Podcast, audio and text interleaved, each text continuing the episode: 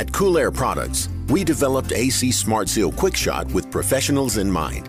It's the only product on the market that's three in one, with sealant, lubricant, and UV dye all in a single application. It's non toxic, non flammable, 100% safe to the touch, eco friendly, and compatible with all refrigerants. It's a safe solution option, backed by years of R&D, Intertek tested, and has sealed millions of leaks. AC Smart Seal, the professional's choice. This podcast is sponsored by the Master Group. And listen, I just did a little demo of the Supco ECM Pro, which is a tool to troubleshoot ECM motors.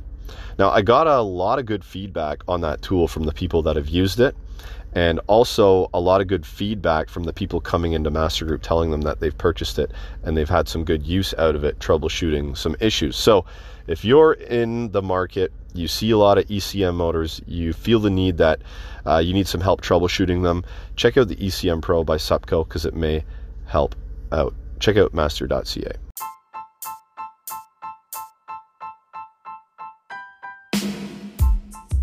So, if you've been paying attention to the uptick in geothermal and the air quotes term electrification, this podcast will be of interest to you. I got a couple of guests, I'll introduce them in a minute. Three things that we're going to discuss. We're going to dis- discuss more than three, but three things we're going to discuss here off the top. One is that geo is not this ever ending source of energy like some people think, it's actually a heat sink, and that source will dry up at some point. Our guests will talk about that. Okay. The other thing is that we're going to discuss this Toronto home builder that built this cookie cutter subdivision. And instead of the traditional AC furnace install, they used a geo loop for the whole subdivision and put heat pumps in the homes. Very, very cool. This is unheard of to me. The other thing we're going to touch on is high rise geo and how we put vertical boreholes in the ground and use geo for that energy source. And we're going to compare it to the traditional boiler, cooling tower, chiller in the mechanical room with the fan coils in the individual suites to a geosystem and heat pumps and some price comparisons. So I have Andre Harry from Armstrong Fluid Technology and Adam Aleitza from Geosource. We're going to have this collective discussion about this, and I think you guys are going to learn something here. Let's get to it. This is the HVAC Know It All podcast. I'm your host, Gary McCreadie.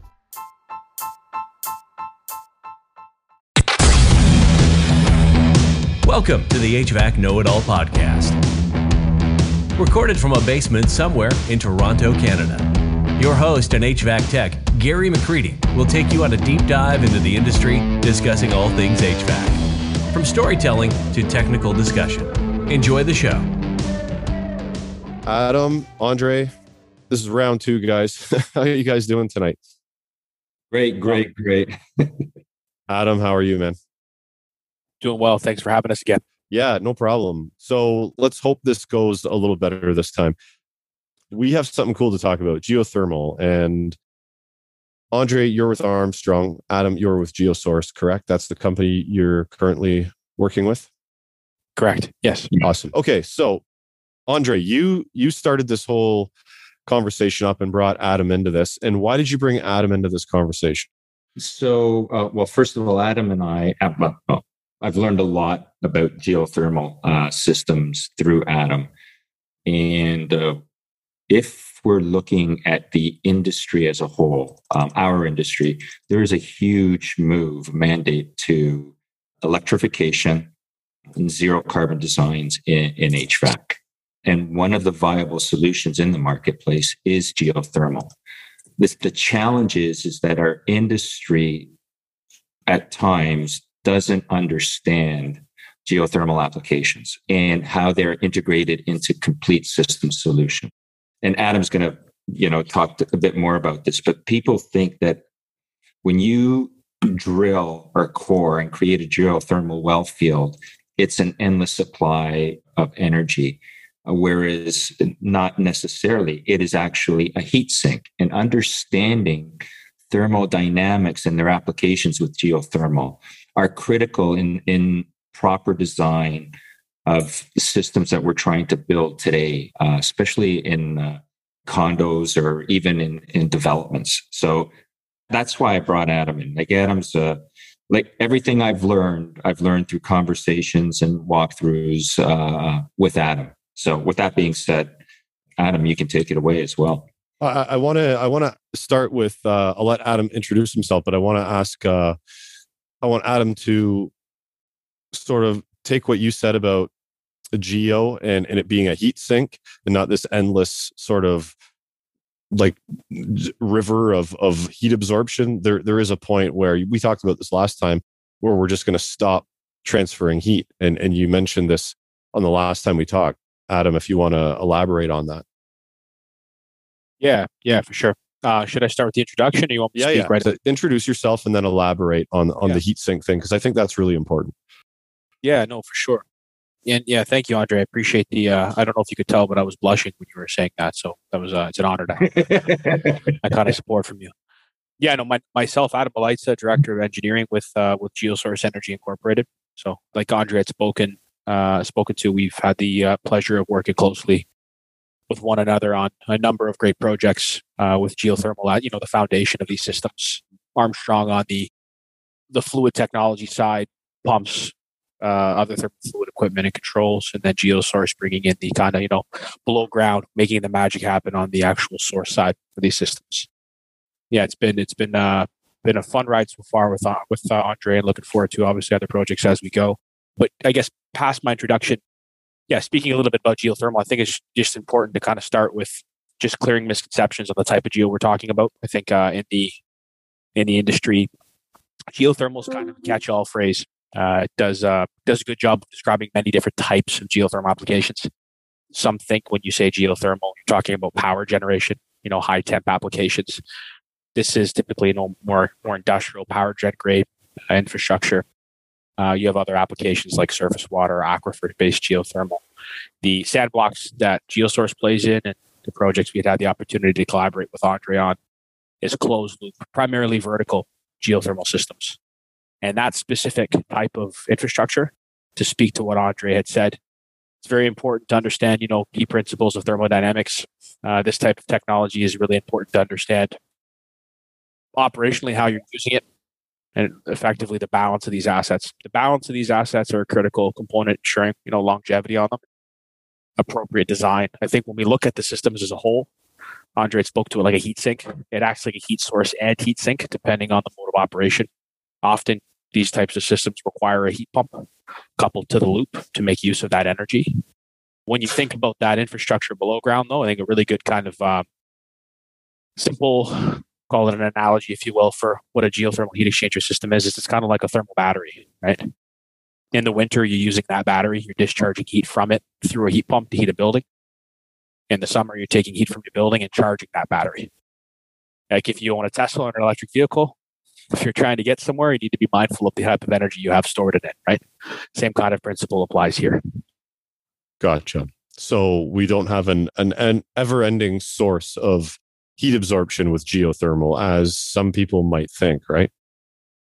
correct yeah i think it's be in the application we look at it it's mindful you have to be mindful obviously of what you're putting in what you're taking out to ensure you have the appropriate energy available on an annual basis to manage your building's needs so not endless in, in the sense of how we how we apply this technology no Okay. So let me ask you that for the the homeowners or the the residential folk out there that are installing these, how does one manage that like in peak times of the season? How how do they manage the amount of heat they're absorbing from the ground or or rejecting to the ground? I would caveat it's that, and- and we can go as deep down this rabbit hole as you'd like, but uh, the challenge with balance for single family applications becomes less uh, less of an issue. Okay. Uh, to keep it simple, I'd say when you have large geothermal systems that have tens of boreholes, you know the systems that we work on with Andre are hundreds of holes, thousands of tons of capacity, rather hundreds of tons of capacity. When we have a lot of boreholes in a common area and a bunch of boreholes around each other, we can deplete that immediate soil volume of energy when we're using it for heating applications. There's no real exposure on some of those internal boreholes to call it undisturbed ground beyond the borehole. When we look at residential applications, if you have a single hole, we've actually seen in a lot of these systems with a single hole application, you can use them for heating only, right? You heat throughout the winter season. you let that borehole rest if you're not using it for cooling in the summer. And the regain of energy from the far field can recharge those boreholes and they can be leveraged in an imbalanced fashion in the residential setting. I guess the concern we would flag would be primarily in larger bore fields with, you know, tens of holes or hundreds of holes that, you know, have the opportunity to thermally interact, right? That's this could be this is a is a concern in those applications. What what can often happen on the residential side, uh, Gary, is these heat pumps will, you know, be a often a the water to air most common application for single family dwellings. Yeah. And they'll come with a an air side electric resistance coil to trim on heating if there is any need for support in the event that you are depleting that borehole. But often you can in single family applications leverage them for heating only. Okay. All right. Makes sense. And and we we have a cool project that you guys were discussing with me last time and and I know Andre was the one that originally told me about it and, and said that you were involved in it, Adam. So I'm going to kind of let Andre set this up as to what the project was, and then you can kind of explain it a little bit further. So, Andre, this project, Mattamy Homes, what went on there? What happened? So yeah, I'm going to put this to Adam, but uh, my recollection is that it is a, is it a 400 home development that Mattamy did? Yeah, they went with geothermal and heat pumps in the homes. But the way it's been set up is that you have multiple well fields that are spread out within the development and all on a common loop, like uh, basically a district energy type of system. Would that be safe to say? Is that kind of the explanation?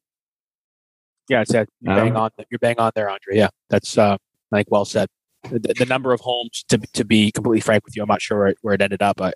I did have uh, the privilege of working on this project. It was a really exciting opportunity with uh, with Mattamy Homes and, and Enwave Energy Corporation. Great system.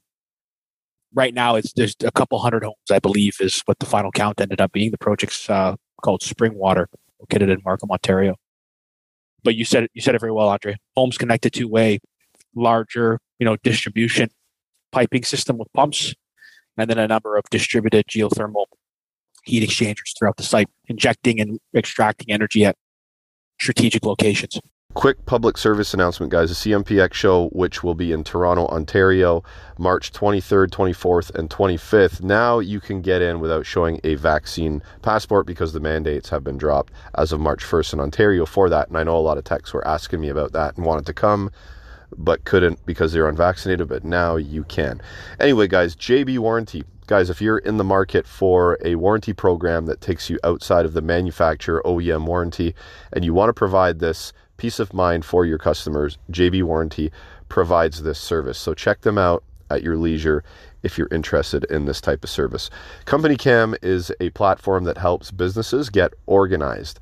Organized by having timestamp GPS, images, videos, notes, all of that rolled into one area with on the internet. Uh, it's it's cloud based. That's why I say with on the internet. It's cloud based, so it's not taking up room in your phone or your laptop or your your tablet. Anybody within the job or anybody that wants to see the job can just click uh, a couple clicks and they're in and they get to see all the information that's been happening within that single job. So no texting, no emails, everything is is there. So check out Company Cam. Blue On Guys has created an app that has all kinds of tools, service tools, calculators, uh, a forum, tech support, call in tech support that will help you as best they can with any problem that you may come across within the field. So check out the Blue On app. Yellow Jacket has released or will be releasing. I, have seen images and I don't know if it's available to, to ship yet, but the Yellow Jacket Mano, which is a dual port manometer, it, it's a uh, it's a probe basically that it's going to connect to the YJack app. So you get to see all your readings on the app. So basically, it comes with a couple of uh, static pressure tips and it comes with some tubing and stuff so you can check your total external static pressure or just static pressure in general and use the YJack app to do so. We've entered into a new relationship with Aprilaire and the reason for that is because indoor air quality has become so front and center, and, and I want to and Aprilaire wants to bring a lot of education to the techs that that follow that listen. And we want to provide this this high level education on filtration ventilation humidification dehumidification as much as we can so you guys can learn from it and take that forward so you can educate your customers. And it could turn into some legitimate indoor air quality work out in the field. All right? So watch for for some of that coming real soon. Okay so so let's talk about this a little bit further this is the first time i've ever heard of a residential neighborhood and all of the homes like every residential neighborhood i see is got a furnace and an AC, but every one of these has heat pumps tied into a geo system that they're all uh, they're all using for energy to either reject or absorb heat from. So I think we talked about this the last time, but I was picturing it in my head, and I think Adam, you might have touched on it. There's strategic points. Like, is there does every home have have its own pump or a set of pumps, or is there centralized pumps on the loop that are feeding this uh, or feeding each home? So I, yeah, I can speak to that. And again, I'll, I'll caveat with I, I worked on this, I had the privilege of working on this project about three years ago in the uh, early days on the design side. So I'm not sure what the final solution ended up being here, and but I can give you the high level of the kind of the vision of the system. Obviously, so it's to Andre's point, it's a single family residential development, a couple hundred homes. In the home itself, I'll leave domestic hot water off to the side for now. I'm not sure how that was dealt with in the end, I think a few different solutions were explored, but every home would have a water to air uh, ground source heat pump with a flow center, so a dedicated circulating pump that takes you know a supply and return pipe, you know from underground, like you would be serviced by other utilities. Those two supply and return pipes would connect to the distribution piping system in the project. Mm-hmm. So every home controls its flow from the distribution piping system to the heat pump. The distribution piping system in this project, which is really novel and unique, is a single pipe system. So it's like a big ring loop around the development, a number of ring loops to be more detailed. But so single pipe system, you'd have a supply and return takeoff from that pipe to each home.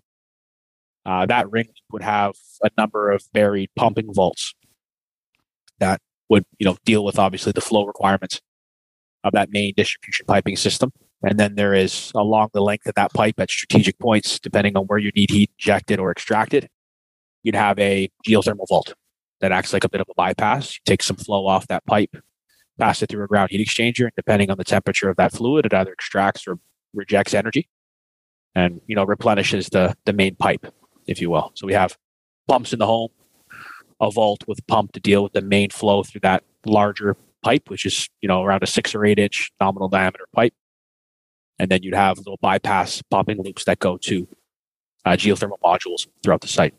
Interesting. And what type of fluid is circulating through the the, the system? I can like that. I can't necessarily speak to with 100 percent confidence. Often, uh, I can say the geothermal industry, we uh, you know from best practice perspective to reduce the number of boreholes on a project, we we look to push the operating temperatures on these loops, typically around the freezing point of water uh, is the low end of what you would see if you were you know peak low design day conditions on the loop.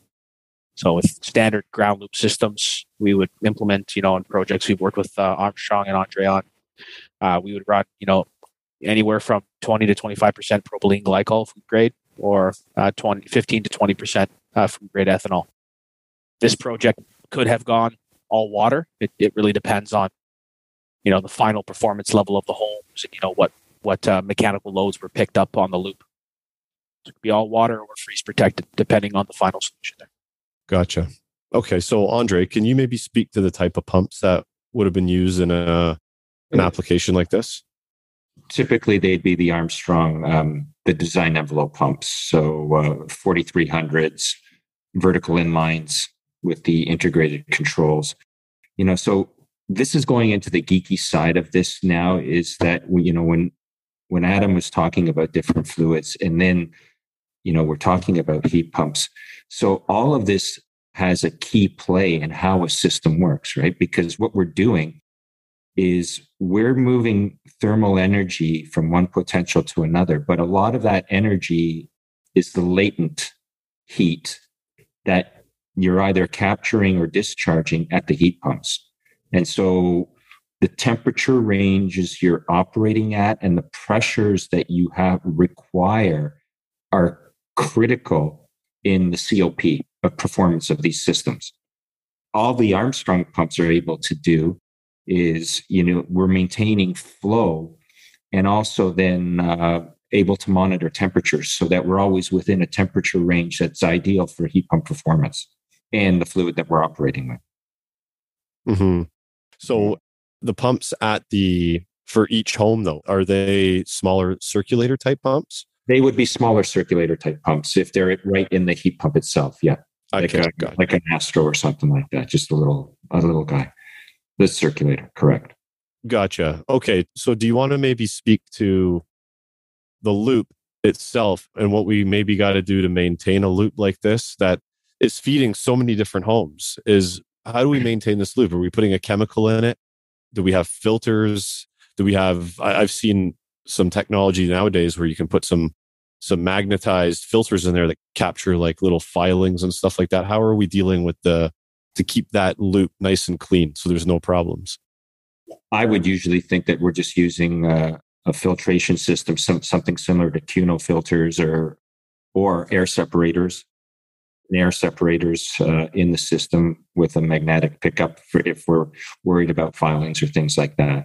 I don't think there'd be anything more technical than that, unless Adam has. Uh, No, I would agree with you. I mean, stand, standard filtration methods would be comparable for this these systems. Honestly, it's a it's a, a standard circulating. I know freeze protected, lower lower concentration than some other applications, but um, you know, no rocket science there. Say standard best practices in the industry would suffice.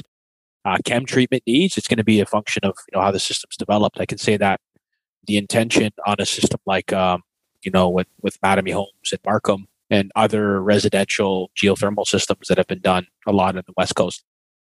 These are all plastic distribution systems, high density polyethylene. So chem treatment is a is a different animal here. We're not worried about corrosion and uh, some of the other issues that come with um, with a uh, metallic based distribution system here. Uh, so to be mindful of that, those things do change. But outside of that, I mean, chem treatment through to filtration, st- standard industry practice would be would be acceptable for a system like this. Okay. That's fair enough. So now that we talked about this and we're sort of on this now, now we're, we're sort of ramping up into this geo conversation. There's a lot of people out there that uh, they want to go. They, they the, the term electrification is is used a lot. They want to really um, focus on heat pumps and geo and get away from gas fired equipment for environmental sakes and and whatnot. But there's there's a real upfront cost to putting in geo like especially if you're in a if you're a single family home and you and you're sort of in a rural area to replace your system with geo there's a there's a real upfront cost. Are you seeing adam since you, you're within this realm of of of the the industry here are you seeing a lot more people gravitating towards this or is there still a little bit of hesitancy because of the cost I think that uh, there's absolutely a trend towards larger uptake of the technology. I could say that's, and, and, and I'm sure Andre can speak to it as well. Uh, the number of geo jobs across your desk, definitely in the higher density applications, multi-residential buildings, commercial settings, institutional settings. This is this is growing and accelerating quickly, and we're also seeing it now. We're having more discussions with you know larger community developers in the single family type uh, development model that are looking at mass geo uptake on these projects as well. So it's it's definitely there's a there's a paradigm shift there. I'll let you speak a little bit, Andre, on that as well. But I'd like to get back to the cost side of it, if you want. Oh yeah. Um, so one of the largest influencers on this is carbon taxing now, um, and as the uh, I just filled up my propane tank up north, and I've never seen a bill this big before in my life. So carbon tax is going to start having a huge influence in terms of moving away from you know fossil burning solutions to uh, to electrification. And uh, as the technology develops more and more you know we'll, we'll see the costs start driving down. But a you know a case example in the us in manhattan now the carbon tax that downtown buildings have is doing a is forcing a lot of property owners to look at solutions like this. Um, we were dealing with one developer down there. He said that his um, the, the taxing is going to add almost eighty five to ninety thousand dollars in added cost, heating costs to a fifteen story building in downtown Manhattan. He goes geothermal. It, it, it, to him, it's a no brainer now. You know they and this is where some of the technology that Adams company is bringing in, you know, they're coring in the subfloors of the building. So we look at it now, but as this technology becomes more and more prevalent, you know, the prices are going to go down or there's going to be a model similar to what uh, what Geosource is doing, where they are the utility. So they will do the coring, but uh, they will charge for the thermal energy that they're providing. That's a beautiful segue, Andre. That's the point I wanted to come back to. Actually, if you don't, maybe I could just clarify that a little well, bit more. Yeah, I'd like you to clarify that because I've never heard of this concept before. Yeah, so so and Andre queued it up perfectly. I think obviously the, the capital costs for you know a single a typical homeowner can be challenging. Uh, it can be challenging for other developers that are developing you know higher density condos, rental buildings, or commercial commercial assets. But you know the project delivery model is a big key on how you can make geo still work here, right? So I think the what Andre had spoken to was you know a geothermal utility service as a project delivery model. Really, what it means is a, a vendor like GeoSource would work with a developer, and we're doing this as well with um, single family applications for larger scale uptake, not you know home at a time, but a couple hundred homes. We can we can address this as well. We would design, build, own, operate, and maintain the geothermal system. We would fund that asset, own it for typically a term of 30 years, and then engage in a contract with our client to buy, you know, those thermal services back over time. So really what we're doing is we're taking that upfront capital cost and turning it into an operating cost using our patient capital to implement the system and give the give the customer the the upside of a low carbon asset. And typically what would that cost or would, would this be like a monthly cost yep. to yeah okay so typically yep. what would that cost that's a very loaded question. I'll, I'll refrain from answering in great detail, but I can I can tell you the model, the way the model works for uh, single family homes. The costs would be very comparable to what you would see for you know rental equipment. You would you would uh, procure from other vendors in the market, you know, like a rental furnace or rental AC. Similar fees on a monthly basis. When we look at you know higher density applications in condo buildings, the model there is we can often provide a geothermal system at or below market rates for heating and cooling. So when you, you know, implement the system, say we produce 50 or 60% operational savings, we take a portion of those savings back to justify our investment, and then we'll leave the rest of the savings on the table for the end user. Uh, that's really the upside here, right? This technology is very efficient. It's obviously a higher upfront capital cost, but we can leverage the operational savings to turn this into a bit of kind of like an escrow model, right? We we invest in the energy efficiency technology and use the savings to fund the investment. And this is done for commercial and residential.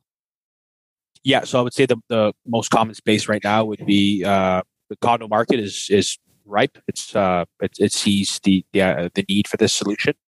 Uh, we're doing it for rental developments, higher density rental developments, commercial and institutional, both new primarily, but retrofit applications as well.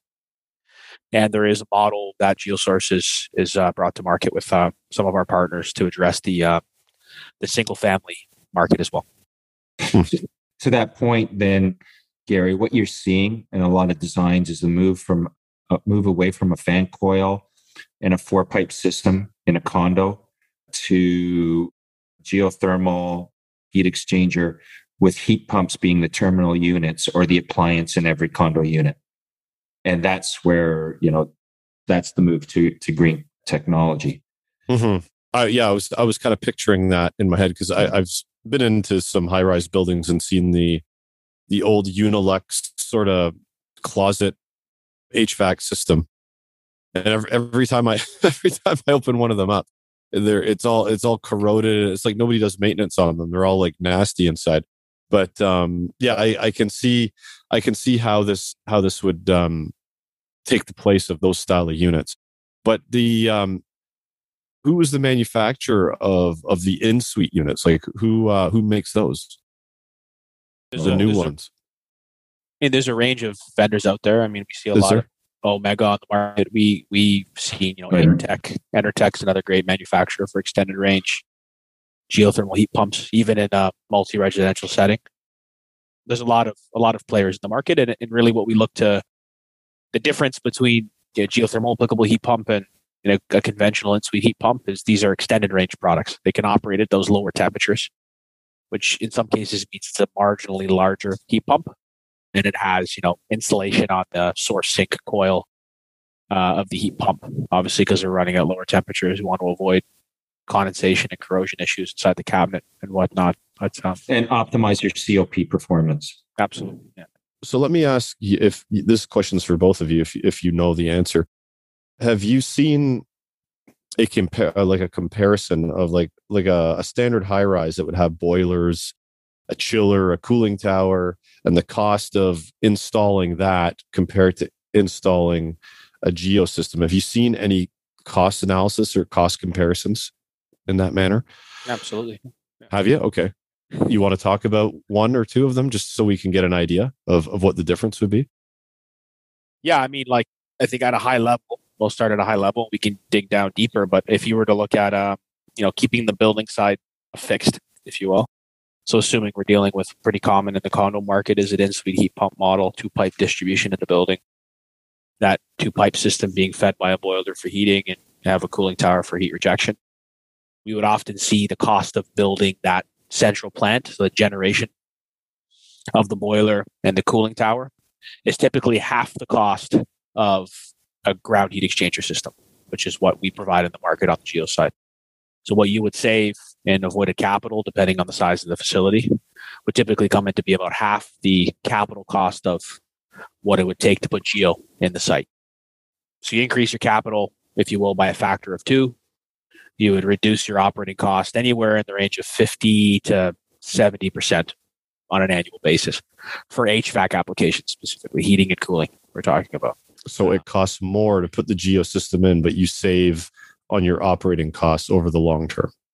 Absolutely. Yeah. And the Okay. big upside with this infrastructure as well, just to highlight, is this is all HDPE piping, high quality resin. So we're using actually better quality plastic pipe than, you know, some of the gas distribution companies are using now to move natural gas through the streets. This pipe comes with a 50 year manufacturer's warranty on it. Uh, some independent institutes like the Plastic Pipes Institute has, you know, ex- uh, assessed and projected the expected life of this piping to be well in excess of 100 years. So this, you know, capital intensive system could be, you know, a one time investment in a building to get to have heating and cooling for for the life of that building. So just to be mindful of that, I think that's an important point to stress on the ground side. Interesting. You got any thoughts on that, Andre? On on the the operating costs being much lower and No, no, I, I mean, it, it's just common sense. You know, once you've bored the holes, you know, your your major piece of equipment is your pumping equipment. Whereas in a traditional system, you've got the boiler, you know, you've got the cooling tower, um, or even if you've got a chiller, that's all capital costs and that's all maintenance equipment as well. So I'm in complete agreement with what Adam is saying. Yeah, and on top of that, the condo owners, the the the cost or maintenance of the the terminal unit, the heat pump, is the condo owner's responsibility as well. So the building basically absolves themselves from everything else. So when your terminal unit fails or needs to be replaced, you as that owner are responsible for replacing it. So you know. That, oh, is that is that how it works? Okay. yeah, yeah. Because it's an appliance Yeah. you know just like a fridge or stove in your in your unit so Okay. Cool. So the, I, I'm I'm trying to picture how these are these things in uh, comparison to the traditional like Unilux style fan coils that go into these in suites. Are are they typically the same size, kind of fit in a closet type thing? Yeah i think so right adam they're not that yeah they, Sorry, just repeat that. They're I'm not- sure. Just the comparison of the the heat pumps that would go into the uh, these in suite the, like, in the suites compared to the the old fan coil style. Are they similar in size? Yeah, they're similar. Yeah. Okay. But they're in like a closet on the floor. Like they don't have to, like the tech doesn't have to get up into the ceiling space or anything like that. And Cor- correct. Correct. okay, good, good. Cause, uh, yeah, that's after, after seeing, I don't work in attics, but I, I see a lot of techs working in attics and I can't stand that they put equipment in an attic, especially in, in warm climates where it could get 140, 150 degrees Fahrenheit in there. And ceiling spaces are ridiculous for a lot of machines too. So I'm glad they're going in closets that are accessible for the service tech. Yeah, you know, I had uh, my DX coil uh, for my AC uh, system fail on me this summer, the peak of the peak of the heat, uh, cooling season, and luckily my air handler was located in the attic, so barely fit, and had to rip that out.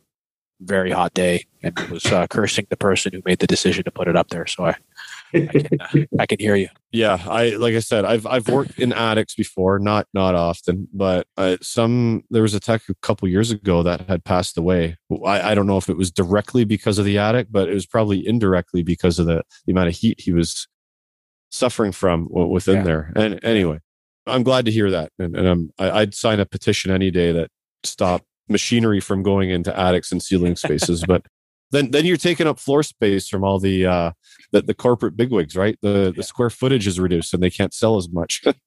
Blame it on the architect. yeah. Right. Okay. So, I mean, we, we've covered quite a bit here. Is there anything you guys want to throw in about geo and electrification in general before we head out? You know, just uh, it comes back to what I was saying in the in the beginning is that this is a system of solutions approach. It's not geo only. It's not a heat exchanger only. It's not a heat pump only. It's how all of these pieces of equipment are integrated to, co- provide one complete solution that focuses on electrification and decarbonization of our industry. And as the industry starts developing a better understanding of the technology, you know, listening to somebody like Adam explain how a bore field actually works, you can start envisioning how that application or how that solution is applicable. And that's why I really wanted to have this conversation. So, you know, pump is with Armstrong, the design envelope pump is just one component in the system, but it's critical in that it is the device that is moving that thermal energy from the well field to the heat pump. And by controlling that flow, we're able to also control temperatures, which uh, correlates into optimizing COP performance in the system. But again, it's a system solution approach. You got to understand all of technology. don't understand just pumps or just geothermal or just heat transfer. It's thermodynamics, heat transfer, and fluid dynamics, and incorporating all that together with the, the solutions that we have available to us today. And then I'll get off my high horse on that. Adam, last thoughts. Yeah, yeah. I guess I'll just just to be quick with my comment. I guess just you know, you know, I would say the technology, Geo, it's not new. It's been around for a very long time. It's really, and if you've ever had the opportunity to see the, the process of how these things are built, it's very a very simple system. And when I'm speaking about simple, I'm referring to the the magic that happens below ground. Uh, simple and elegant, and has a ton of value for buildings. I think you know, irrespective of kind of where you stand on technology and preferences with technology, GeoWorks. It's robust. It can last the, last the life of the building and, and provide people with real real cost savings and money in their pocket in the long run. So that's uh, definitely a technology that that should be assessed for, for looking to reduce operating costs and is a necessary technology for the developers in the market that are you know looking to get to that you know net zero carbon designation on sites. It'll be a critical component of of achieving these goals, and um, and we're, and we're ready to service the market. We look forward to uh, the growth in this space. Awesome. All right, guys. Thank you very much for your time tonight. I, I learned some stuff. I, I'm glad we had the conversation of the cost analysis between the the high rise traditional and, and the geo because that I think was important for some people to hear. And, and I'm, I'm glad we had this this talk. And, and, and the Mattamy home thing still still blows my mind. That must have taken quite some time to put together and engineer and, and make sure it was it was running properly. So that would have been a cool project to be part of. So I appreciate you guys for filling me in and, and the audience in on this stuff. Thanks for the opportunity. You're welcome. Sure. Perfect. Have a good night, guys. All the best. Okay. Thanks a lot. Bye. Cheers. A very interesting conversation, and I learned a ton there. And it, it opened up my mind to the possibilities that Geo will serve in the future. All right, but thank you, Adam. Thank you, Andre. I really appreciate your time, and I hope you guys learned a ton during this conversation. Thank you, to the Master Group. Once again, I'm out. Happy HVACing. Hope you enjoyed the show. Follow HVAC Know It All on Instagram, Facebook, YouTube, TikTok, Twitter, LinkedIn, and anywhere else Gary feels like popping up. This has been a Two Smokes and a Coffee production.